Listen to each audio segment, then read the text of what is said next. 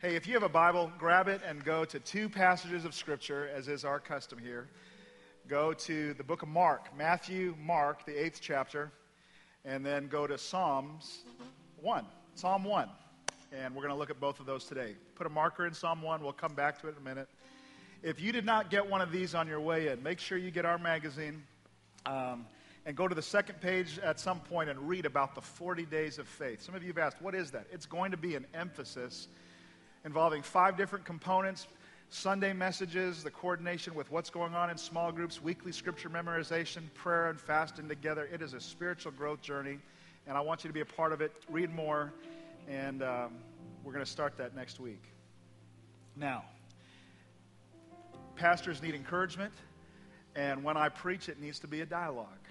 If you can't do anything more than just grunt or groan or say, okay, I hear you, or say amen. Either way, I'm going to get you talking to me today, all right?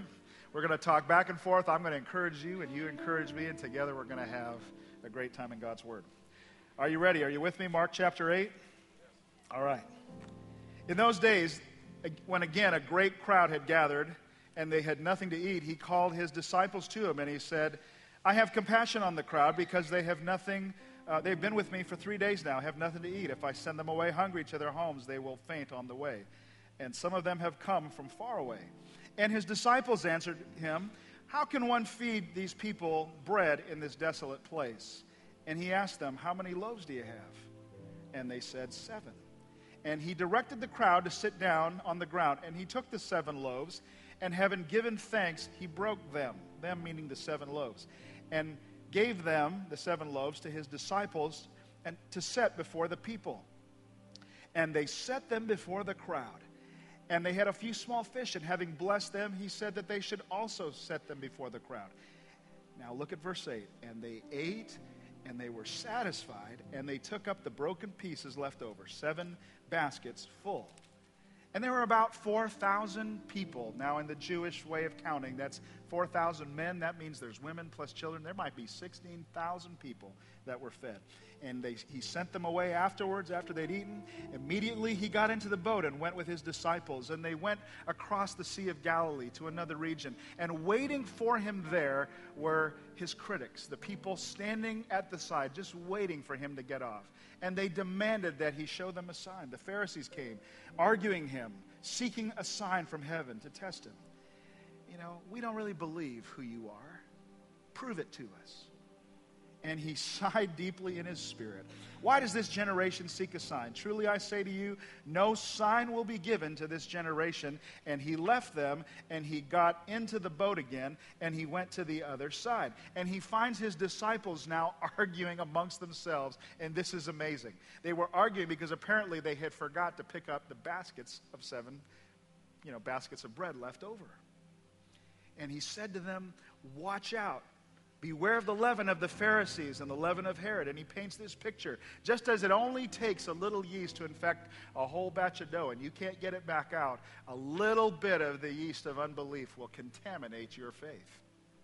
And they began discussing, ignoring what he said, and began discussing who had forgotten the bread. They had no bread. And Jesus, aware of this, said to them, Why are you discussing the fact that you have no bread? Do you not yet perceive or understand? Are your hearts hardened? Having eyes you do not see, and having ears you do not hear. And don't you remember, it was only about two months ago where I broke the five loaves for the 5,000. And how many baskets did you pick up then? And they said 12. And how many this afternoon when we fed the 4,000 families, how many baskets did we pick up? And they said seven. And he says, Don't you get it? Don't you understand who is in the boat with you? Who is in your boat? What expectation do you have of God doing something great in your life?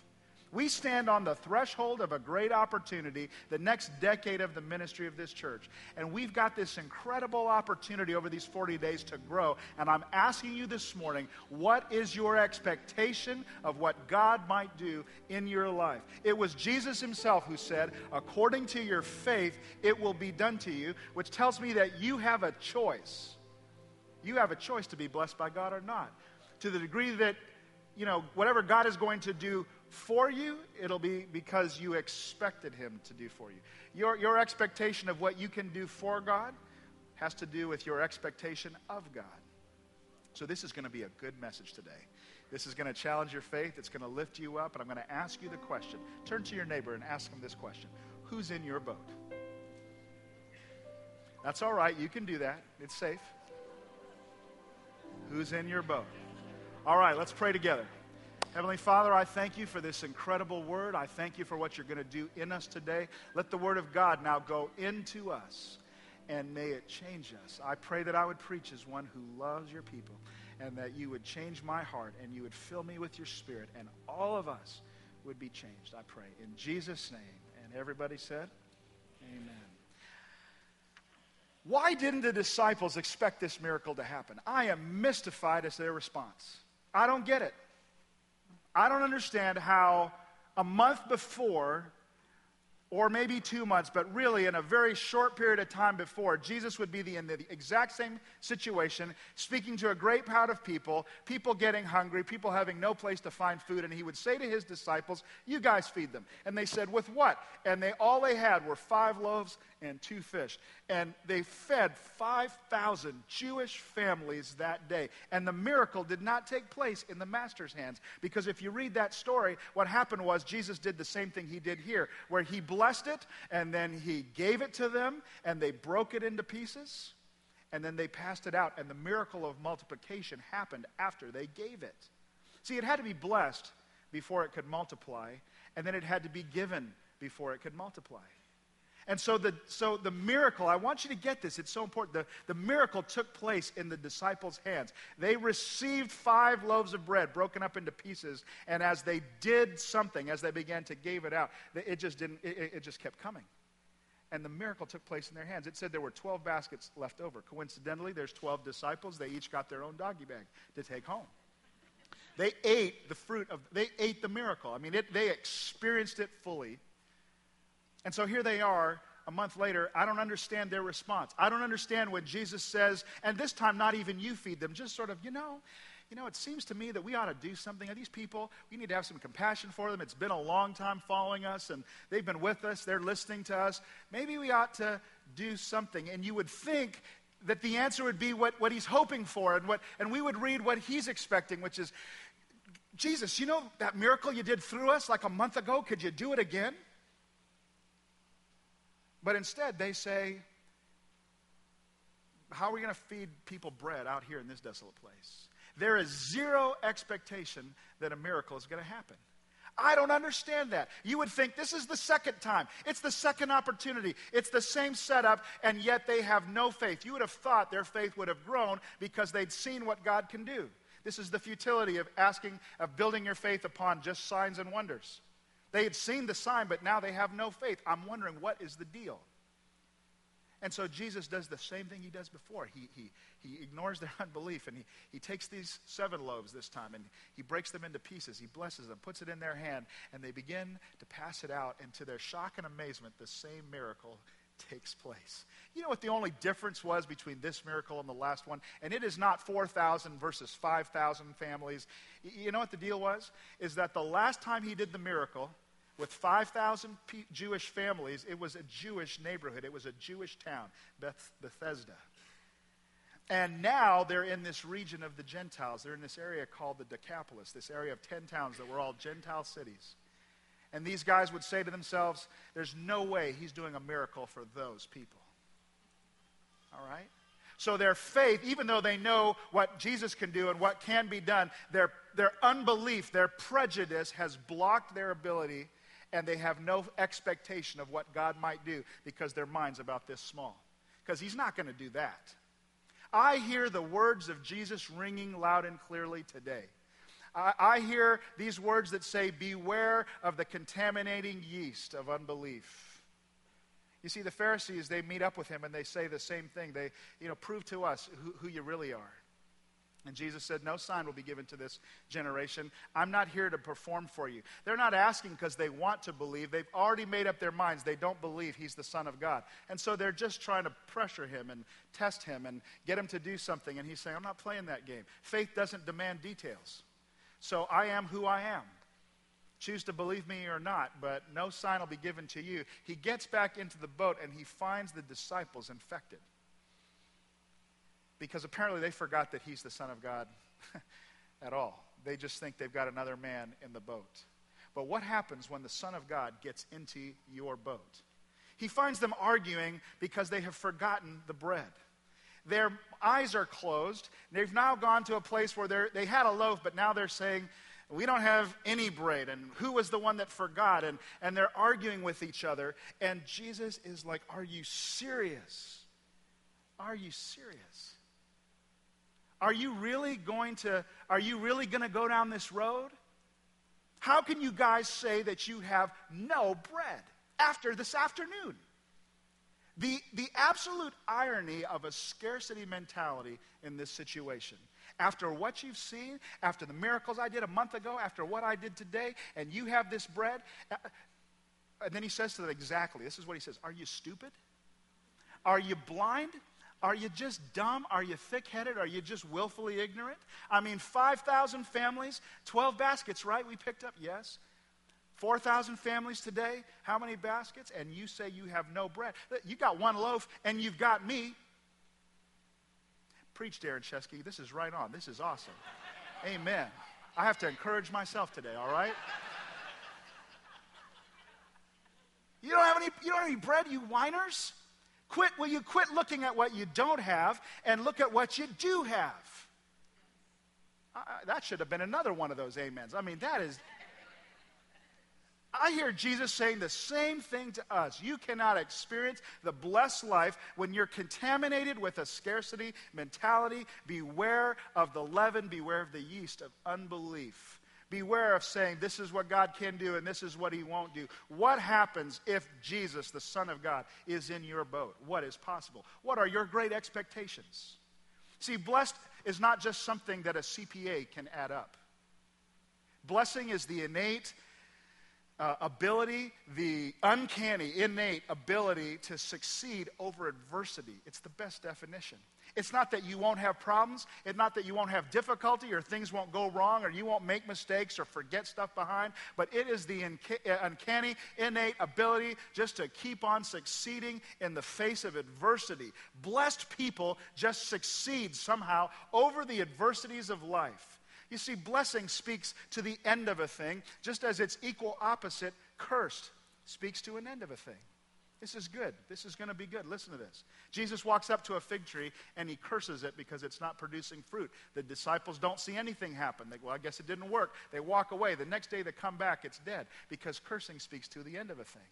Jesus says to Adam and Eve, or the God says to Adam and Eve in the garden, You eat of this fruit, you will surely die. You'll be cursed. They eat of the fruit, they look at each other, we're fine. I guess, guess we're going to be great. But the clock started ticking, and death began to set in, and eventually they died because curse speaks to the end of something.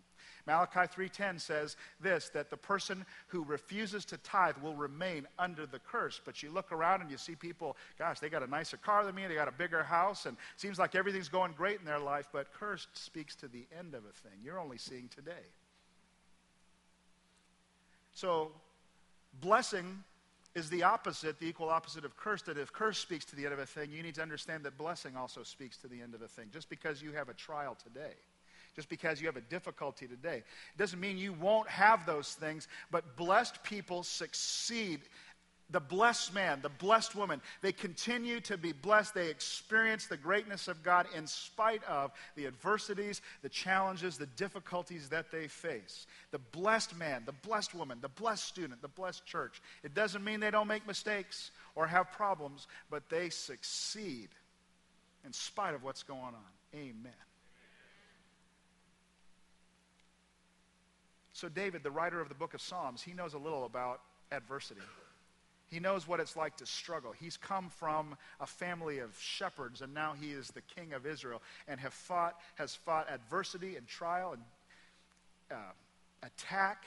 He's embarrassed himself. He's made mistakes along the way, but he has the ability just to somehow right himself, to land on his feet, to get back up and get back on mission. And he is the man after God's own heart, and he was a blessed man and he speaks to us exactly what Jesus was saying uh, in, uh, to, to his disciples. You got to watch out for the contaminating yeast of unbelief. And he says, if you're going to be blessed, there's some things you're going to have to watch out for.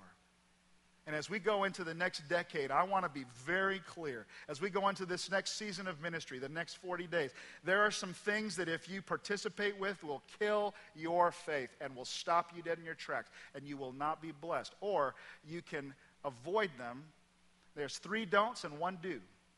And what will you do over these next 40 days? Let's look at what David has to say. Blessed is the man who does not walk in the counsel of the wicked, nor stand in the way of sinners, nor sit in the seat of the scoffer. But his delight is in the law of the Lord, and in his law he meditates day and night. He is like a tree that is planted by streams of water, whose leaf doesn't wither, and whatever he, in all that he in all that he what? In all that he does. In all that he does, he prospers. Three don'ts and a do. All right? Number one, blessed is the man who doesn't walk in the counsel of the wicked not just the evil, but I mean the, the, ungodly, the person with no regard for God, the person who doesn't factor God in at all. God will not bless you if you are only led by godly secular advice. So do not be led astray by human thinking alone. Don't just don't be led away by just human thinking because if you only have the natural view on the situation, you have no room for the supernatural. When your goals are only what you can do or what people can do or what the resources are and you've left out God, you are going to be led astray because it's not the way of God. You, you, know, you, you see the trends, but you're not to be led by them. If you are a citizen of the kingdom of God, there are some different things to factor in. Yes, look at the economy. Yes, look at the trends. Yes, look at the markets and watch the forecast, but do not be led by them. Do not follow the thinking pattern of the world. Because he who is in your boat has a few different things to say to you. Oh, this is really good. Don't just follow the thinking pattern of the world. Romans 12, 2. Do not be conformed to this world, but be transformed by the renewing of your mind. Don't conform. Don't shape yourself. Don't adapt to or imitate or, or mold your head around the world. Now, here's the thing that's crazy. The world is, just because the world is going crazy doesn't mean that you have to. I see Christians, people who say they believe in God, and all the inputs to their little life system are all like t- just TV and the internet and what's going on in the world and in the newspaper and all the people they associate with. They get their inputs from the same thing. And so they have just taken on the mentality. They're influenced by the world and its system, which for the most part is contrary to the Word of God. God says, don't be conformed to that, but be transformed. God says to, to change from the inside out. A metamorphosis needs to take place, like what happens when a caterpillar becomes a butterfly, a change from the inside out. When that, when faith gets deep inside of your heart, and the Word of God gets deep inside of you, faith comes from hearing that Word you're going to be transformed from the inside out. And that's what the next 40 days is all about getting the Word of God deeply inside of us, getting the Word of God so deeply within us that the best part of me can be drawn out. I want to get God's Word in so that the best part of me can get out. I don't want to crawl at one level when it's in me to fly at another. And you see, a lot of people, they, they, they, they, sense that. They know that. I wasn't meant for this. I was meant for something more. And there's a frustration when you don't achieve that. And you long for this blessed life. And you want that. But, you know, you've just been taking in the input from everywhere else than from God. And so I need people around me that want me to be transformed, that will help me to be transformed. I want people that'll bring out the wings in me and not just the worm in me. I need people that'll change me and that will, that will help me. And I need, I need to have my mind uh, set on something different than what's just been coming in in the past. This is, yes, thank you. This is about who and what you let influence you. Who's, who is your counsel? Who is your wisdom? Where are you getting your input from? The Bible says transformation comes from the renewing of the mind. So, how do you renew the mind? Well, the mind becomes what it eats. So, whatever you read, whatever you watch, whatever you listen to, whoever you talk to, whoever you're letting speak into your life, that's who you're going to become. That your mind becomes whatever you feed it. If you went in as a student, but you came out a doctor, what happened? The transformation occurred because they fed your mind for eight years in medical school. If you listen to militant stuff, if you take in militant stuff, you'll become militant. If you take in Rush Limbaugh all day long, you'll be a little Rush Limbaugh. If you take in Jon Stewart all day long, you'll be a little Jon Stewart. If you take in Jersey Shore all day long, you'll be Snooki. You know, you take in racist stuff, you'll become a racist. Did you see this movie, The Help? I mean, what an incredible movie. And the whole sub theme in that movie that people miss is the fact that you've never seen a racist baby. Racism is learned behavior. This little child looking up into the, the eyes of her, of her nanny and the love, and you are important, you are beautiful, you are kind, and the love that's there. And you realize that racism is a learned behavior because as they grew up and as they sat around and as they listened and they experienced their culture, and as those conversations and the patterns of their parents sunk into their mind, they became something totally different than what they once were. And so they became what their little minds were fed. So, if you're going to be transformed, you're going to have to make some changes. Change who you're talking to, change who you're listening to, change what you're watching, change who you're allowing to speak into your life, change who you're hanging out with, and you will be shocked and surprised at how your life changes. Oh, I'm preaching to somebody today. My daughter has all of these little catchphrases, my daughter Jordan. She has these little phrases that she says all the time, and it's rubbing off on all of our family and everybody, uh, all of her friends, our student ministry, basically all of HSE High School, are walking around going, oh, hey, and curses, and gasp, how embarrassing, and fabulous, and controversy. She says these little words all the time, and it's starting to rub off. So I'm like a thousand miles away. I'm talking to a grown man, and out of my mouth comes fabulous, which is not even my word.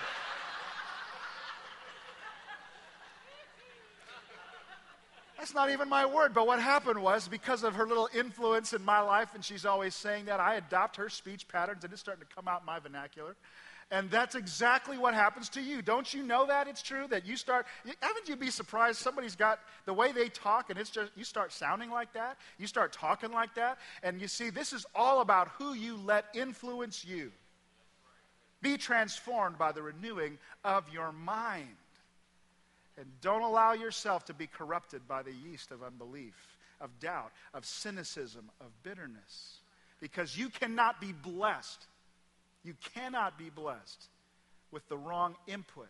You change what's coming in, it'll change the way that you think. You change the way that you think, it'll change the direction of where you're going. That was good, Darryn. You need to keep telling that to us. That is exactly what you need to hear.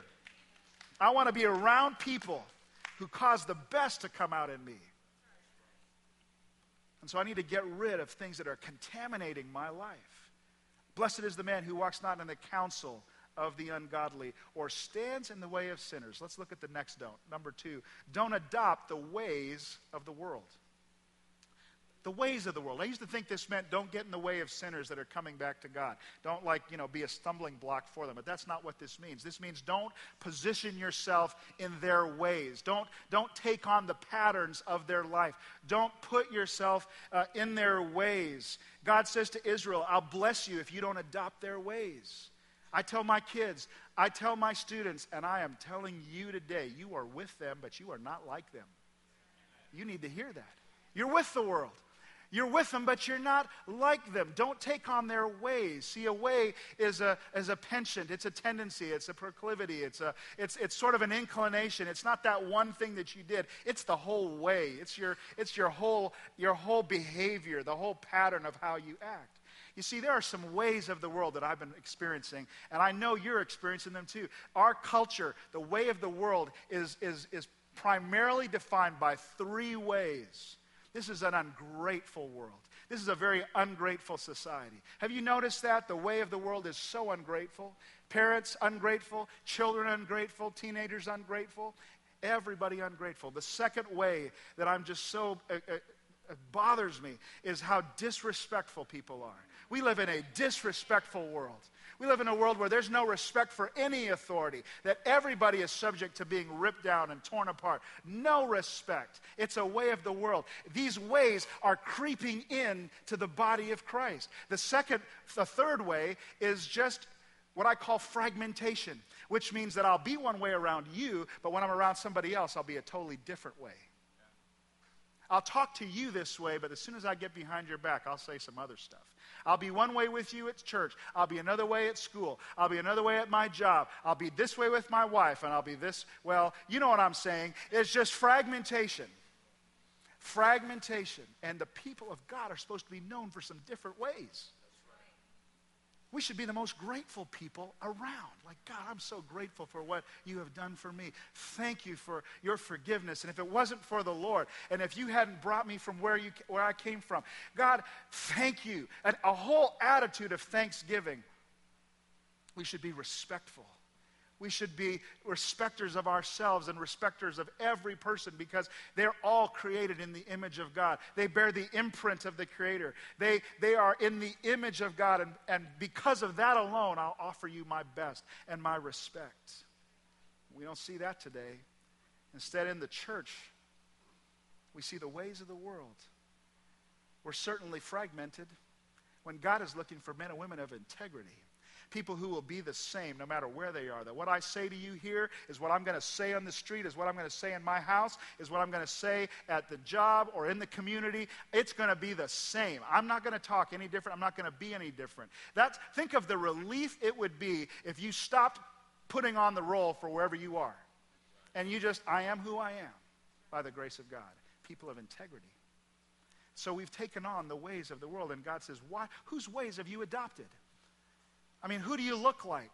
Do you look like the one who is supposed to be in the boat with you? Mm. Change your ways. You can change your ways and save your marriage. You used to be in love, but now you're just fighting over your ways. See? Change your ways, and really, you could be happy for the rest of your life. I hear people say the stupidest things, dumb things. Like, I'm going to keep it real. I'm just telling it like it is. I'm not going to fool around. I'm just going to say it. They can just have to take it. That is dumb. That's, that's, that's ridiculous. That's stupid. Uh, you don't act like that on your job. You have a bad day. You're going in. Rah, rah, rah, I'm upset. Walk in. Hello. Good morning. Welcome to so and so's company. Hello. How are you? And you've changed your ways for people you don't know, but the people you know and love, you're acting like the worst. Come on now. I'm telling it like it is if I've ever told it before, right? You, you can change your ways. You can change your ways. The, Spirit, the Bible says that, the, that you can quench the Holy Spirit, which means if you can quench the Spirit of God, you can quench your tongue. You can quench your attitude. You can change your ways. And whose ways have you adopted? Blessed is the man who does not walk in the counsel, the wisdom of the ungodly, or, or stand in the way or take on the ways of sinners, of being ungrateful and disrespectful and fragmented. And, but, and, and then the third thing, blessed is the one who does not sit in the seat of the scornful. And the third one, don't hang around, don't interact, don't associate with bitter people.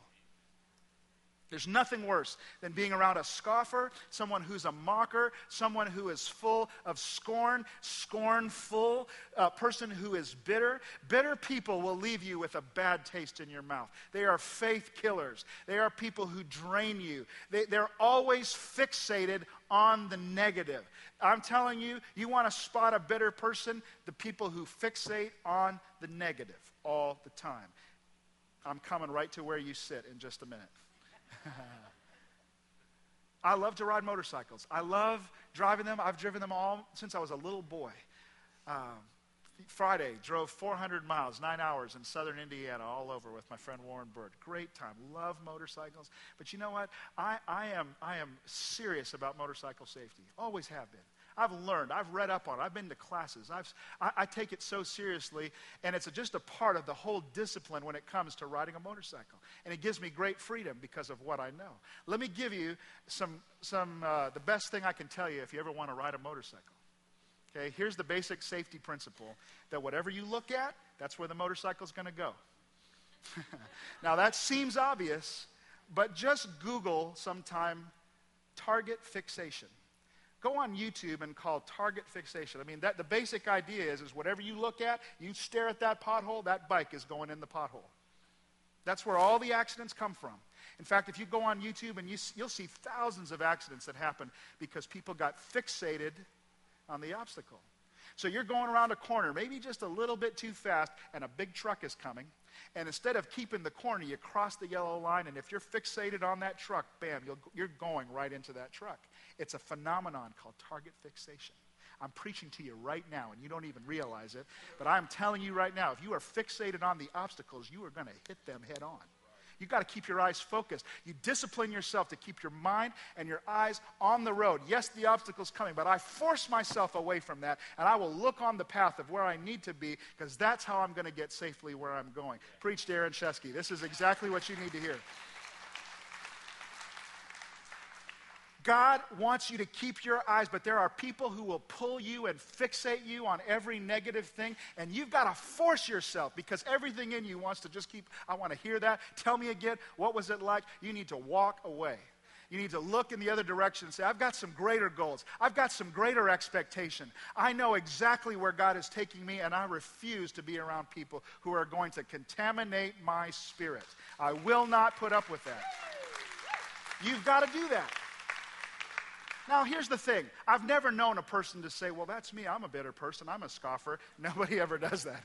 Nobody ever says, Oh, yes, I'm bitter. Nobody does. But there's no way I'm talking to a room this size and not talking to a scoffer. Bitter people are people who just had things happen to them. Things did not go the way they want them to go. They're disappointed. They were rejected. They were hurt. But they never let it go and they never moved on. And so the pattern of their life now is to rob the joy and the happiness from everybody else. And you get to choose. You see, you cannot be blessed and be bitter, and you cannot be blessed and be around bitter people. It will contaminate your spirit. And I'm just telling you, for one, I'm not going with them. I'm not going with you if you choose bitterness. See ya. I'm going in a different direction. I'm going to where God says that's what, what, what's possible when He's in the boat with me. And you've got to make up your mind. The Bible says that bitterness rises up in the heart and spoils you. So many people have been spoiled because of bitterness. Just a little bitterness infects your faith and contaminates you, it will curse you. And yet, your mind should be on so much greater. God has a better path for you. I told you I was going to keep it real. I'm going to wade right into the middle of it this morning. You know why you don't tithe? It's not because you can't. It's you won't. You're cynical. You say, I know what this is all about. This whole teaching, it's all about they're after my money. They just want my money. I'm just after. Rah, rah, rah, you know, you know what's funny? Nobody's, you don't say that when you go to the grocery store and buy your groceries. Those people are just after my money. You don't say that when you go to the movie theater. I know what this is all about. Those people are just after my money. You don't say that when you buy Colts tickets and spend your money there because those people, I'm, I'm going to boycott it. Nobody should go in there because they're just after. You don't say that. And yet the movies, the Colts tickets, the, they're not, that's not putting wells in Sierra Leone. That's not changing people's lives. That's not transforming the lives of orphans in Haiti. That's not causing the gospel to go into the lives of people and have their lives be transformed. But here's the problem bitterness will wreck your logic. Bitterness will take away your ability to think clearly. And the problem is, you hang out with bitter people, you will hear something that sounds close enough to be true, and it'll poison your soul and pull you off of what God is saying. Because God's word needs to be believed and acted upon.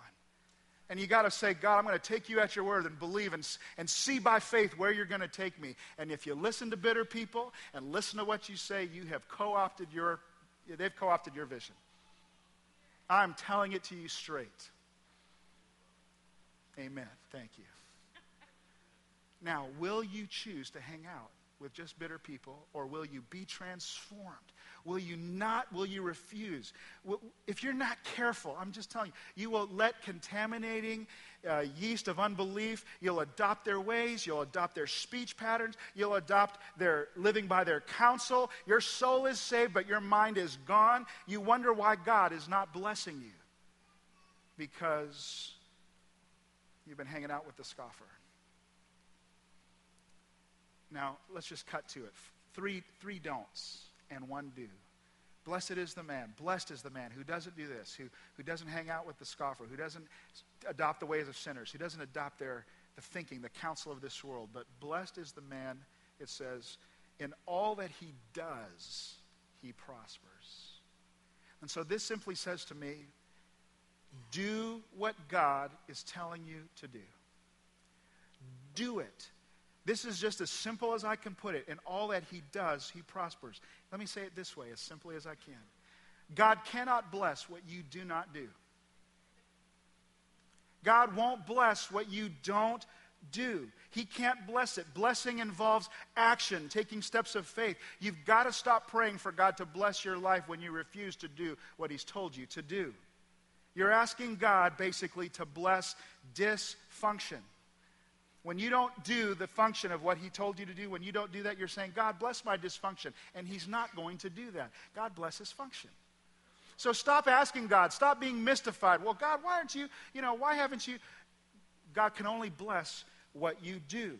It sounds when you read this little verse and all that he does, he prospers, like it's some sort of a, a person that's had the tooth fairy come out and sprinkle some dust. And it just seems that everything they touch turned to gold and all their life is wonderful. And who are those people? And I want to be around them. I want to be like this, this blessed person. And you miss the fact and you overlook that the blessed man or the blessed woman is a doer. Not just a thinker, not just a wisher, not just a dreamer, not just a hoper, but a person who actually does what God tells them to do. God says, I can't bless what you won't do.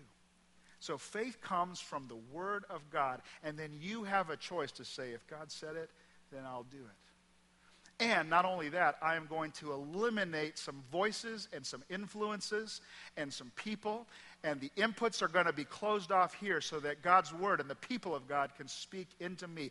This is what the 40 days of faith focus is all about. For the next 40 days, we're going to go on a journey to get as much of God's word deeply embedded into us, and a decision to say, I'm not listening to the old patterns.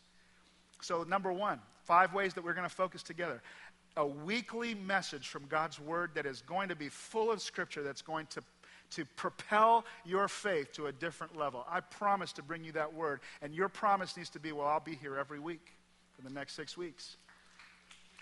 That's right. Second thing is, we're going to memorize Scripture together. We're going to take, and we're going to print it out for you, and then you have a choice. You can throw it in the trash. You can say, This word is going to become a part of who I am. Thirdly, you're going to take a time where you say, I'm going to pray every day and I'm going to read God's word every day. And I'm going to help you with that. I'm going to write on my blog every day for the 40 days beginning April, uh, April beginning uh, October the 17th. And I'm, I'm going to write for you a little focus to help you pray and even to help you fast because every Tuesday we're going to fast together and all of us in different ways. And I'll write about that on the blog because we're asking God to speak. We're humbling ourselves before God. God, you talk to us.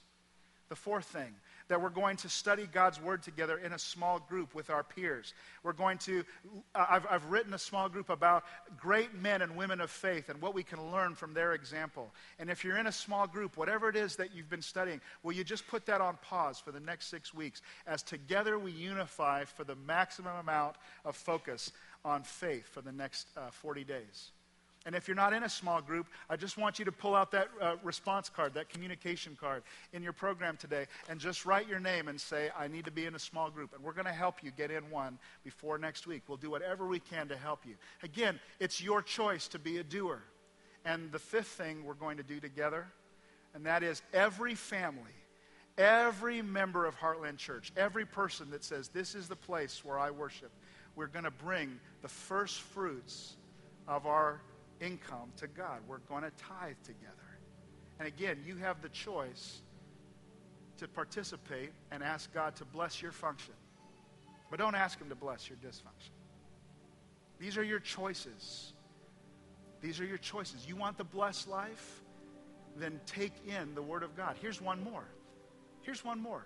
Some of you, you've never had the opportunity to be baptized as an adult. You've never stood up in front of a group of other people and said, I've decided to follow Jesus with my whole life. He is my Lord and Savior. Buried with Him, raised to walk a new life.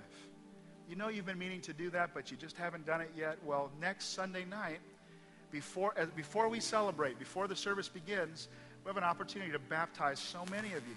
And here's what's going to be different. Some of you have said, well, I, I don't like to speak in front of people, big intimidating room, all the lights and the, all that stuff. Well, forget that. We're not going to do any of that. Actually, the baptism is going to occur before the service. So that means that you can be baptized. I'll baptize you right there. Your family can come and stand right around, just a little private thing with you and your family. You don't have to say a speech, no lights, no audience, just, just you and your family. But the key is it's simple, but just, but it's obedient. Will you obey the word of the Lord and step up and be baptized? Again, God can't bless dysfunction. So just being real with you, how are you expecting God to bless you and pour out on your life when you're still saying, yeah, but I don't really want to get up in front of people and claim him as my Lord and Savior? It's just not going to work. So to the degree that you say, God, I'll do what you say, is to the degree that he pours out his blessing on you. How have you limited what God can do? Who is in your boat? How have you closed off your expectations? What great expectations should you have if Jesus is in your boat? What is the Holy Spirit saying to you today? What will you say yes to? Who do you need to say no to? Who do you need to distance yourself from? What do you need to focus upon? What will you do over these next 40 days? I want to pray for you right now. Will you bow your heads with me? Heavenly Father, thank you for your powerful word. Thank you for speaking so clearly. We've adopted, Lord, to our own detriment, the thinking patterns of this world. And right now, I lead our church together to say, God, we repent. We're sorry. Help us to get our minds back upon you. Let us be transformed by the renewing of our minds as we take in your word over these next 40 days. Will you just commit to him in your heart? Yes, God, that's me. I'll do it. I'll commit to seeking you with my whole heart. I'll put you first. I'll be baptized. I'll cut off that negativity. Maybe if you've been one of those bitter persons, I spoke right to you today. You just say, God, I confess I have been bitter. I'm cynical. I've been a scoffer. I don't want to be that way anymore. Will you change my heart? And maybe someone would say, the truth is, I don't really think Jesus is in my boat, not the way I've been living. And so you simply just come to him. You say, Lord Jesus, I confess that I'm a sinner. I'm sorry. I humble myself before you. Please forgive me and come into my life. And I want to follow you as best as I know how. I don't understand it all yet, but, but I do want to follow you. And if you'll say, God, that's me, that's me, he'll save you right where you are. Now, Heavenly Father, I pray that you would lead us to dream big for you.